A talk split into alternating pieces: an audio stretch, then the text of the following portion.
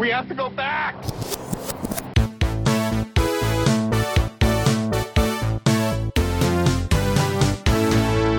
Hello, everyone, and welcome back to the Flashback Flicks Retro Movie Podcast. I'm Ricky, I'm Grayson. and today we are reviewing the 1990 movie Flatliners. This movie poster for the 2017 version is all over my neighborhood. it's like it's running for mayor. It could be because I live down the street from the studio making it, but it's it's in my mind. Yeah, no, I I was expecting this movie to be uh way bigger because like most remakes like there's some kind of following or some kind of like box office significance and like we'll get into this a little bit later but like this was just the movie that was made it wasn't like oh this groundbreaking film uh, but we'll get into that later uh, but yes in honor of the new flatliners being made in 2017 in case you're listening to this in the future Future, how was it?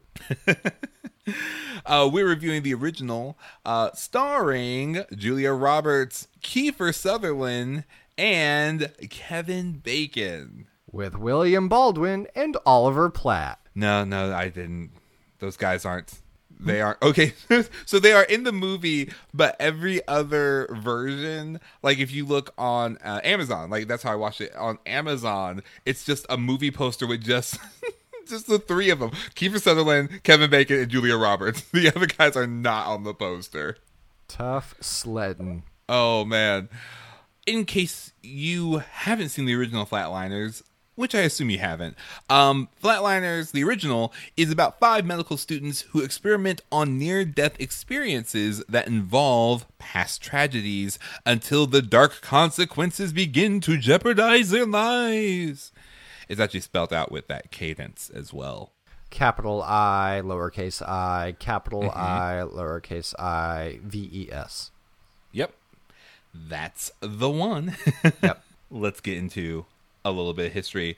Uh, so, this movie came out in, like we said, 1990. What a year to be alive. Or not. Funny you should say that, Grayson. Um, in 1990, apparently everyone was obsessed with the afterlife. Um, in 1990, Ghost came out, Jacob's Ladder came out, and so did Flatliners. All movies dealing with the afterlife um, and the concept after death, and it was just like uh, it was it was a lot. There was a lot to choose from. And Um, in 1991, just the year after that, the Albert Brooks Meryl Streep comedy Defending Your Life came out, which, if you haven't seen that, is hilarious, and we should do it on the podcast. nice. But yes, the early 90s, obsessed with death. Absolutely. So, um, Joel Schumacher, in an interview in 1990, said that Flatliners is a story about atonement and forgiveness involving these students who, in a sense, violate the gods and pay a price. I think we would all like to know what's in store for us after we die.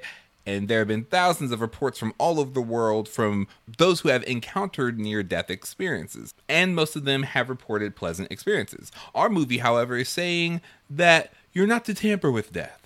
If there's anything we're supposed to learn about it, it will be revealed when we die. The movie did uh, pretty well. Uh, it had a budget of about $26 million and it made uh, $61 million in the US. And it was a fall movie, so, you know, it came out August um, of 1990. So it did, it did okay. Like it wasn't it didn't have any sequels, it didn't have any spin-offs or anything like that except for uh the revival of the series which is happening now in 2017, which I'm told is a continuation of this story. Yep, Kiefer Sutherland uh, reprises his role. Same, Yeah. same character. Yeah, there's a little teaser trailer that had him in it. He looks like how I would have imagined all these people would have looked like. Ooh, that's a great aesthetic. I'll save that for uh headcanon recast and remake. Um so yes, the movie did moderately well and um people enjoyed it from what I can tell. Uh, there's not like a ton about like the making of the story other than uh, certain creative choices that they made Um, and the response was just, I mean, it was, it was good. It's like it's one of those movies where people are like, "Oh wow, that was a good movie to see." All right, let's just continue on life living. Before we get into our reaction of the movie, uh, I want to give you guys a few fun facts because they do have some. Uh, in this movie, I was like, oh wow, they have baby face Kevin Bacon. Apparently, he just had a real young face. Kevin Bacon was 32 when he was making this movie, and he looked young. He was 32 and he looked like a college student. I mean, there are 32 year old college students. Yeah. yeah. So I've heard, yes. Um, that's what everyone thought I was when I was on campus at the ripe young age of 17. um, lighting plays a very big role in some of the foreshadowing and kind of like what the scene is going to be about. A deep orange was used to uh, show a sign of positivity or lightness, and blue usually meant that Kiefer Sutherland was about to get whooped by a kid. um, and that something bad was going to happen. Val Kilmer was the first choice for Nelson, but he said, you know what? I'm just going to wait until I can be Batman again. And uh, last little fun fact uh, in the original script, Rachel's original sin was that she had an affair with one of her professors and then blackmailed him. Um, but the studio did not want to ruin the nice girl image of Julia Roberts. So her uh, sin or her guilt is that she is traumatized by her father's suicide. So that was changed due to executive meddling. But I do like that hers wasn't sexual in nature because I feel like that's the easy thing to throw at the basically only female character that's consistent through the whole movie. Um, yeah. So ultimately, a stronger choice. Oh yeah, definitely. So this kind of bleeds into reactions, but one of the things I found most striking were the sets, uh, which I thought they were all practical locations. There's a huge. Th- this movie shot very wide, which is unique for a thriller. Um, so you get to take in this very interesting architecture and setting. Um, a lot of it was a set built on a soundstage, which blew my mind. That they constructed something that big um, without just shooting on location. Um, so yeah, that that was interesting. You mentioned the lights. They also, because they were on a soundstage, able to uh, position lights and floor grates to uh, kind of shine up into their faces to represent like light or flames coming from hell. All these different motifs, while the angels look down on them. Um, but yeah, the the locations to me were, were uh, very interesting. I was surprised to find out that they were uh, largely sound stages. Yeah, I, I really was just I, I thought that the lighting and the sets like did a really good job at like substituting for special effects. Um, mm my wife and I were kind of just joking, like, "Oh, this is a really foggy hallway," but we just knew that they were like setting the tone and the ambiance. But I thought that was really cool because I don't think that is done a lot now. I think nowadays it would probably be more literal, with just like, "Oh no, now they are literally in this other place." But using lighting and the other other uh, sound design to like represent like where these guys were, uh, really was solid. Uh, and I really thought that that was it was good. It was good to see that kind of practical effect. It was interesting too how there was some artifacts from the afterlife that you would then see in the real world where it kind of made you guess whether or not they were actually going there or just influenced by stuff around them. Uh, I primary example is Kevin Bacon when he first enters the afterlife sees um, a mountain range, like a snowy mountain range, and then you see that in his apartment uh, above his bed there's just like a poster of a snowy mountain range. And you're like ah. well is he actually going there or is he just is it like a dream where you're incorporating elements that are usually around you? Oh that's good. Yeah and like julia like roberts that. is always stepping over tambourines throughout the whole movie. Yeah um, i guess since we're already officially into reactions we're in reactions. Um I I was really surprised by this film because when I first saw the trailer in theaters, I was like, "Oh, they're remaking Flatliners," and it made it seem like it was more of a sci-fi movie than what I feel like this movie is, which um I felt like it was more like a supernatural slash um a character story. Like I felt like it was more like about these characters kind of like coming to peace with, you know, the afterlife basically. Like that's like the journey that they were on. But the It felt more like makes it- Inception than anything. yeah. Oh, absolutely. That's a that's a good example. Yeah, it felt more like that than anything else. So I think my expectations going into it was uh different. I, I was like, okay, so when's gonna get like super sci-fi and then they're like, oh no, this is what this is about. I'm like, oh, okay. Okay, cool. And that again it was like the whole thing that I'm just like, where where is the thing that was gonna make it like the oh this is the month this is the movie that people have been waiting 20 years for Yeah, I what I really appreciated about the movie is that they didn't stray from the premise. They just raised the stakes each act. And like you were saying, they don't have to spice it up. They don't have to do that. It's like, yeah, you're gonna kill him the same way every time, with the exception of the very end where he kind of goes rogue on it. Um, but like the process is gonna be the same. It's gonna be hard to bring him back. The thing that we're going to raise the stakes on is the time, which those are like the most stressful scenes to me. Not even when they are under, but when they're like betting each other, be like, well, I could go four minutes, well, I could go four and a half, five, and I'm like, no, stop, stop it. Um, and then to figure out that, oh, you're bringing stuff back with you. Um, and what does that mean? And you start to piece together what that actually means. It felt like it was true to the initial premise without being a bait and switch on what I signed up to watch when I rented this movie from iTunes.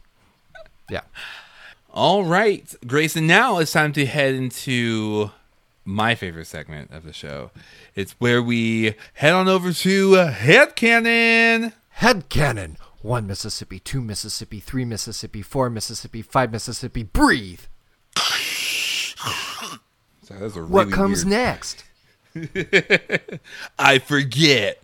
Um, Headcanon is the part of the show where we share with you our unique ideas about the movie and untold stories based on evidence provided by the film.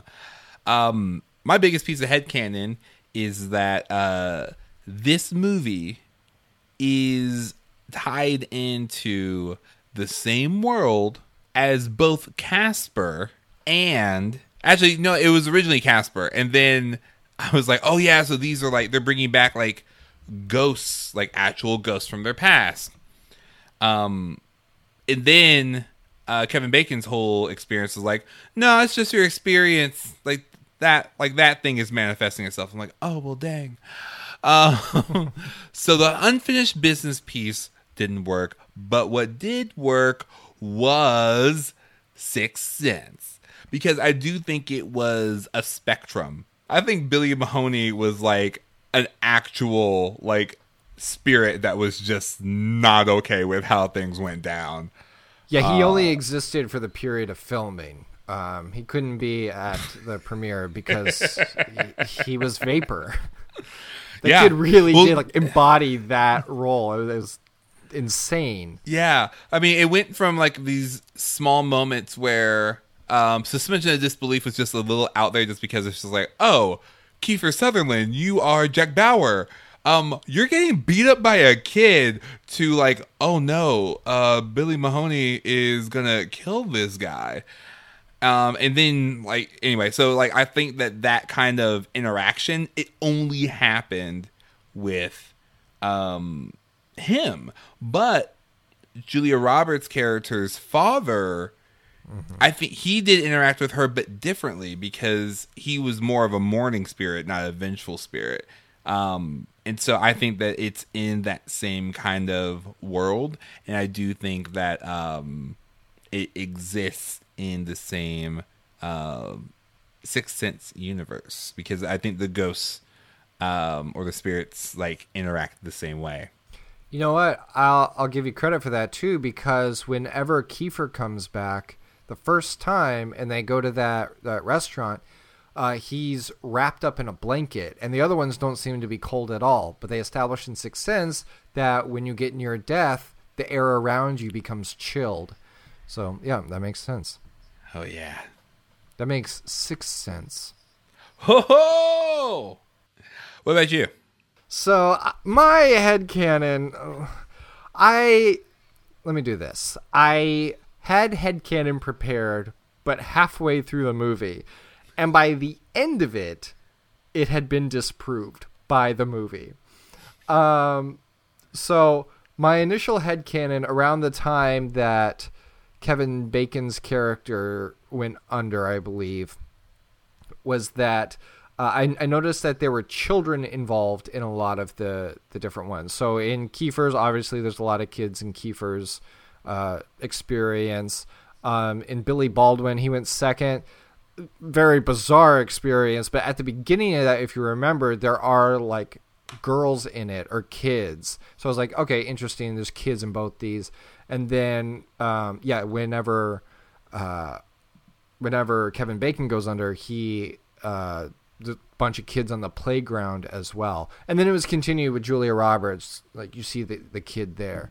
Um, by the time I got to Julia Roberts, it was my head canon was really starting to crumble. But what I was thinking was that what they are seeing are glimpses of the children they will be reincarnated into when they die. So they were actually seeing glimpses oh. of the future. Oh. I was way off. I I couldn't have been more wrong. So I was like, okay, there's an idea, but it it's definitely incorrect. And so the reason they were being hostile, I, I think I think when I latched into it is whenever um, whenever Kevin Bacon's uh, like ghost is antagonizing him on the train. Um, I was like, oh, they're being resistant because uh, it's not their time to like take their place yet. Uh, yeah, again, just totally wrong. So I scrambled for a different head canon. Had the thought that the five of them, because Oliver Platt never went under, they wanted to do, to do one collective experience, and they had uh, somebody that was looking over them. Um, in this case, probably that somebody would have been um, actor Paul Gleason, uh, because you may know him better as uh, Vice Principal Vernon in The Breakfast Club. And when they all went under together, they just became The Breakfast Club because there's five people uh, that are students in Chicago. That's the only connection. Um, but picture like an Inception type group submersion, and the result of that is this shared afterlife of the Breakfast Club, where instead of purgatory, they're in detention. Wow, that's uh, it's very solid. We were definitely flatliners. Don't you forget about me. Hey guys, do you think we're all going to be friends after med school? So you might look at us and you might think that we're a med student, a med student, a med student, a med student, and Oliver Platt. we are flatliners. oh man. All right, now we're going to dive into recast and remakes. Now let's just say that someone wanted to remake this movie. Um, who would you cast and what would the storyline be? Now, here's my thing. My guess would be that they would plan for it to be a franchise because it's 2017 and why wouldn't they? What I would love to see for every time that they do flatline, like their hair gets like white a little bit. Mm-hmm. Um, like just like a streak of white hair mm-hmm. uh, happens, and like the more like the more they flatline, like the more they have streaks because um, the footage that we have seen of Kiefer Sutherland, his whole hair is white. Now, granted, that's just probably age, um, but I would like to think that that's due to his exposure to like the afterlife kind of thing. Again, that's consistent with the Sixth Sense because Haley Joel Osment's character gets the shock of white hair. Um, from the trauma he experiences with death. Yeah, so I think that that would be a really cool element, just like storyline wise. Um, also, I would love it if they changed it to um like I, I think that this would serve really well as like an animated series just a little bit different where you have these you have this kid who can go between um the like being alive and then also being dead at the same time mm-hmm. um and we just call him Danny Phantom. Danny Phantom live action movie. Make it happen, people. What if Danny Phantom had to medically kill himself every time he did that? uh, that show never would have been successful. It would be a different show Yikes. entirely. So I don't know if mine's recasting as much as it is just rebooting the concept in a different way. Instead of flatliners, it'd be called punchliners, and it's a comedy. The script is basically the same though, just cast with funny people. Um, so Kevin they Bacon. Have. They have to die Yeah. on stage. I'm dying up here, literally. So Kevin Bacon would be uh, played by Jason Sudeikis. Uh, Kiefer Sutherland would be Jesse Eisenberg. William Baldwin would be. Alec Baldwin. Uh, Oliver Platt would be Seth Rogen. And Julia Roberts would be Jenny Slate. And they're just a bunch of funny people uh, dying. uh, c- comedically though, right? Or do you mean like same exact? same Just- exact script. Take take the concept of Judd Apatow's funny people and combine it with Schumacher's flatliners, and you get punchliners.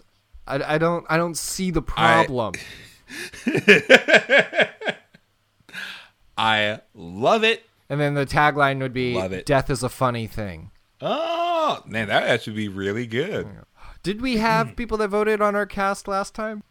Absolutely. Uh, yeah, so um, he's made an appearance before, but uh, at VGC Kenny um, made another really cool fan cast uh, and actually gave like a really cool storyline as well. So here it is. It's several tweets. So yeah, and so this is for um, our review of Wild Wild West. So thank you, uh, VGC Kenny for continuing to keep this conversation going. Uh, so he said, I was thinking that Wild Wild West could be more Kingsman like and have Jaden Smith play the role of Jim West being recruited by an Artemis. Uh, played by Matthew McConaughey to a secret spy organization.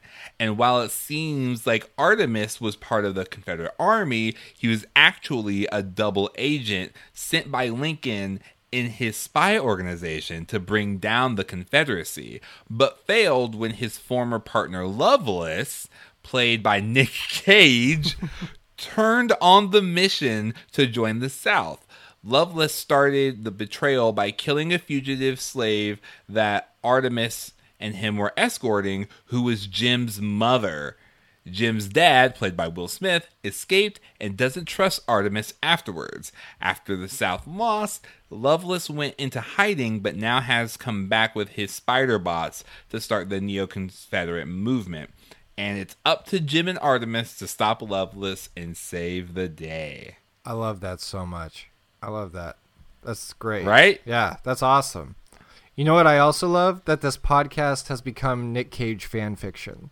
I mean, if we if we weren't going to be, I mean, I feel like we would have to end way sooner than You know, we. we would be remiss as content creators if we didn't just let that happen. It, that's really what this is all has been building towards. Absolutely. Uh, thank you again, uh, James at uh, VGC Kenny on Twitter. um, honestly, someone who I think would be really good in a remake is Devon Sawa, um, just so we can see um, him in yet another movie where he's fighting death because he was in Final Destination. And Casper. Boom. Um, I would love to see a sequel, like an actual sequel, um, where uh, they team up with the Ghostbusters. Uh, just like the shared universe. is just like, oh, well, you crossed over. It's just like, oh, well, like the ghost. Just have no, just the cast of Ghostbusters. Never mind. Ghostbusters, like make a Ghostbusters prequel, and it's just flatliners. Da-da-da-da theme from Flatliners. All right, so now we're going to go ahead and go into our final segment, which is giving you our reasons to recommend. So, Grayson, why would you recommend the 1990s Flatliners? First of all, it's a stacked cast from fairly early in a lot of their careers. Uh, so it's really interesting to look at uh, from that perspective. But what I really appreciated about it was just how tight the script was and the structure of it. There's uh, an idea that we may have talked about before um, where you want to start a story as late as possible while still having all the pieces to be able to build organically. If you notice, there's no scene where he's explaining to all of them what his plan is. We pick it up on the day that they're going to do the thing. He's already talked to them. We don't need to get that kind of exposition because we're going to see what the plan is when they actually do the procedure. That's really well done because of that, we're able to jump into the action much faster, uh, raise the stakes along the way, and you have a, a, more fulfilling arc rather than wasting so much time up front with exposition or unneeded exposition. Another thing I appreciate is it's a very clear three act structure through this thing. Uh, it, it's actually like literally the the metaphor that are, that's used for a three act structure, where you say you chase someone up the tree, you throw rocks at your character in the tree and then you somehow get your character out of the tree. That literally is what is happening. Um, and that's like an, an old writing adage that you see applied here. But yeah that's that's uh, like the clear three acts that they have and it's not a metaphor it's literal in this case.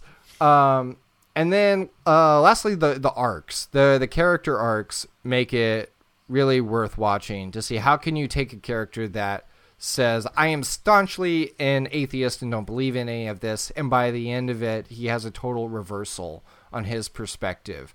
Or someone who every career decision they've made, every personal choice they've made, like in the case of Julia Roberts, just racked by guilt, wanting to know if there's more to the afterlife where she can connect with her dad and have re- resolution. She finds that.